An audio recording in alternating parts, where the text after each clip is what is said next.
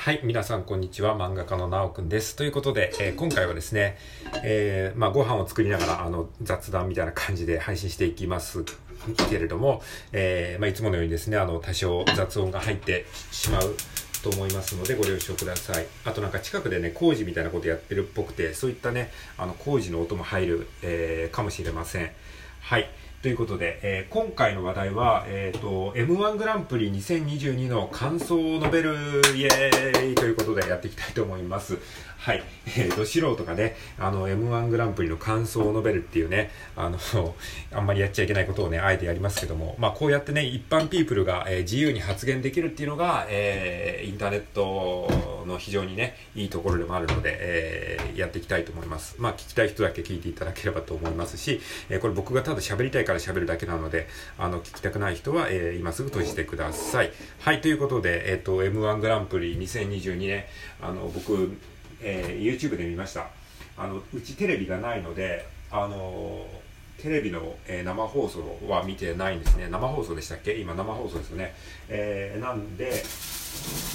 あの YouTube でアップされていた各コンビの、えーネタの部分だけがね YouTube でアップされてるんですね。公式のあの M1 グランプリ公式のあのチャンネルで。でなのでそのネタだけを見てで審査員がどう言ったかとかそういうのは入ってなかったのでその辺のねあのリアルタイムのその感覚は分からないのでそのネタだけを見た、えー感想をねあの簡単に述べていこうかなというふうに思ってます。はい。で、あの、誰が優勝したかっていうのも、あの、後でツイッターで見て知ったっていう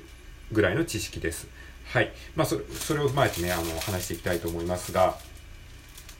まあね、M1 グランプリ2022、あの、優勝したウエストランドはね、すごくね、あの、面白かったですね。なんか、あの良かったなと思いました。ただやっぱね、なんか全体的に見てすごく、なんか M1 グランプリに対するワクワク感は年々減っているなっていう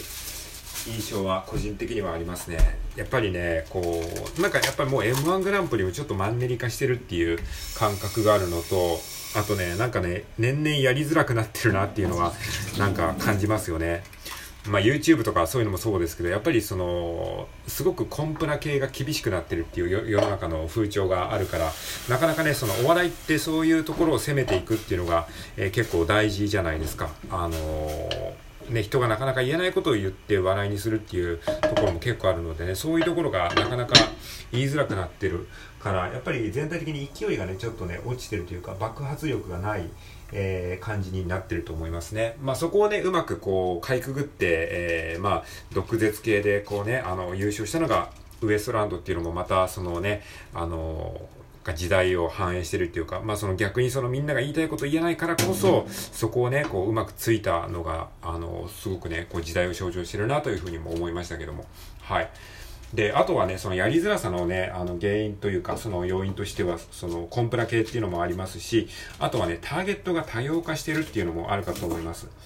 ターゲットが多様化してるっていうのは、やっぱりね、日本ってすごい、あの、高齢者が多いじゃないですか。だからその、高齢者が多いし、しかも若い人ももちろんいるし、でもお笑い好きな人ってどっちかっていうと若者というかそういう感じですよね。だから若者向けにお笑いをやるっていうのがやっぱり、えー基本的なベースにあるんだけど、でも若者の数そのものは少ないから、若者向けにやりすぎても、その、マスの支持が得られないっていう、なんかそういうジレンマがね、ものすごくあるよなっていう風な感じがしてます。だから、ターゲットの絞り方がね、めちゃくちゃ難しいんですよ。それは年齢っていう意味でもそうですし、あとはその今ネット民とテレビ民っていうね、そういうなんか、えー層みたいなのもね、なんとなくあるような気がするんですよね。よくネットをややってる人か、もしくはネットをあんまりやらずにテレビばっか見てる人かみたいな、そういうなんか、二極化みたいなものもなんとなくあって、で、僕はどっちかっていうと完璧ネット民派なんですけども、あのだから家にテレビすらない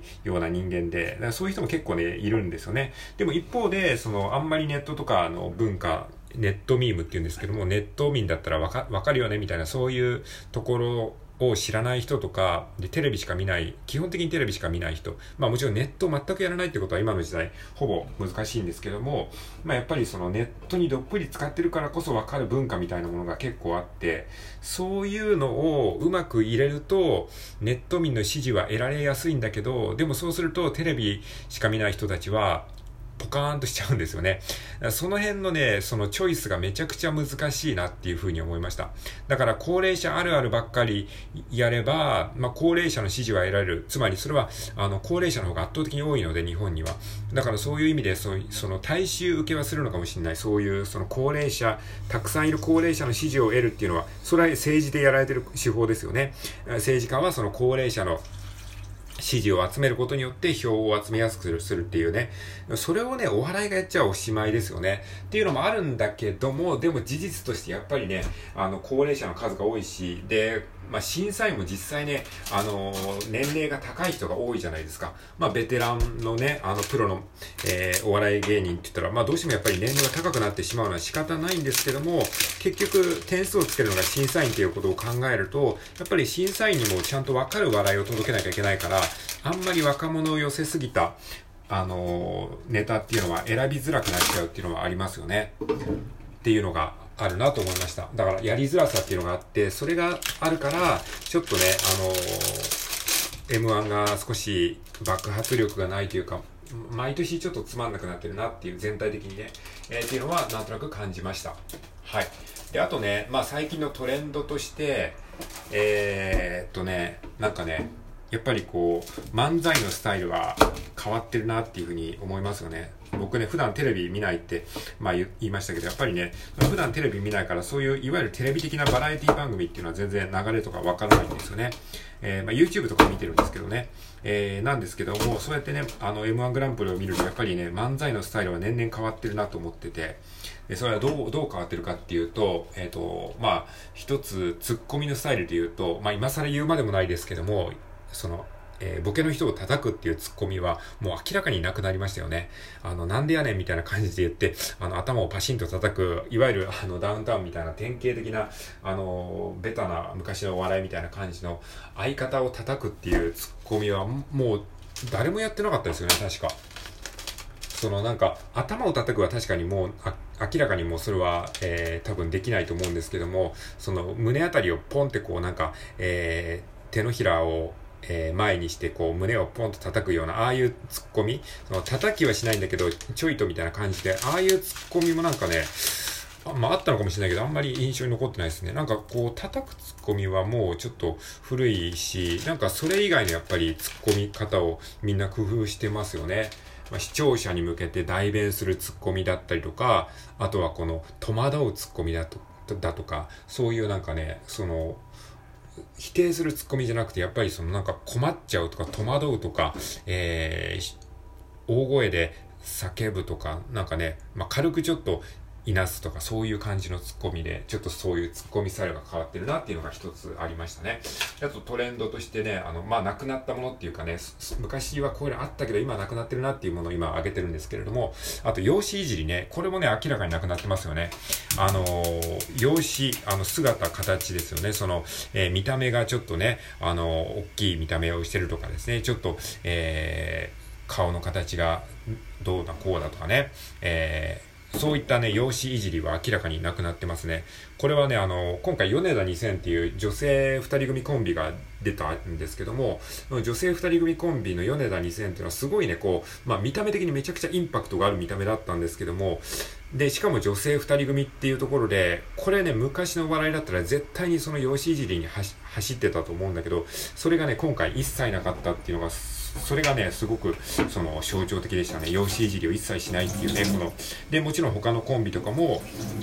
もう全く容姿いじりしないですし、まあ、もともとね、なんかそんなに容姿にインパクトがある、えー、コンビもね、なんか少なくなってるなっていう感じはしました。うん、なんか服装とかその、えー、そういったところでキャラクターをつけてるコンビっていなかったですよね、確か。そういうのもちょっとトレンドからずれてるのかなっていう気がね、しますね。はい。で、えっ、ー、と、あとはね、そのベタなコント設定っていうのもすごくね、減ってますよね。あの、よくある。あ、僕今、コンビニの店員やりたいんだよね。あ、コンビニの店員やりたいんだ。じゃあ俺店員やるわ。じゃあ、お前客の役やって、みたいな、そういうコント、コント漫才っていうの昔よくありましたけど、もうこれもね、明らかになくなってますよね。多分ね、意識的に減らしているんだろうなっていう気はしますね。はい。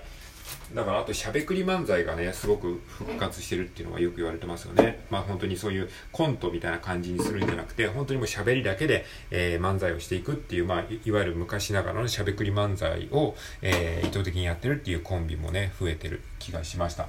はい。あとはですねあのまあセンシティブワードがねすごくね使い使いづらくなってるなっていうのはね、ありますね。まあ、さっきも言った用紙いじりととか、あの、ツッコミで叩くとかっていうのと同じような感じで、やっぱりそのセンシティブなワードですよね。えー、人を傷つける言葉であるとか、まあ、やっぱりちょっとツッコミの時に強い言葉を使うと、まあ、笑いを取りやすいって言うんだけど、そういうのはあると思うんだけど、そういうのがなかなかね、言えなくなってきてる世の中なので、そういったセンシティブワードですよね。いわゆるその、えー、ネットの、ネットで言うとなんか AI で弾かれちゃう言葉とかね、だから僕もね、このラジオトークとかやってて、タイトルにね、別にその人を傷つけるつもりがなく、なんか、えー、ちょっとこう、そのセンシティブ系なワードを入れたらなんかね、あのタイトルに人を傷つける可能性があります。ので気をつけてください。あの、ちゃんともう一度見直してくださいみたいな、こうなんか、注意アラートが出て、えって思ったら、なんかね、そのタイトルにそれ、たまたまね、それが含まれていてね、でも全然その文脈的に人を傷つける意図ではないんですけども、AI 的にね、弾かれちゃうっていうのがね、あったりしてね、まあそのぐらいやっぱりね、ワード、言葉選びがね、すごくね、こう、厳しくなってる世の中なんだなっていうこともね、感じましたね。はい。まあ、そうなるとね、やっぱりね、こう本当にね、漫才自体がね、すごくね、こう、平和なものになっちゃうんですよね。まあ、あるあるネタだったりとか、リズムネタとか、まあ、言葉遊びみたいな、そういったね、えー、まあ、えー、題材が結構多かったような気がしました。ということで、まあなんか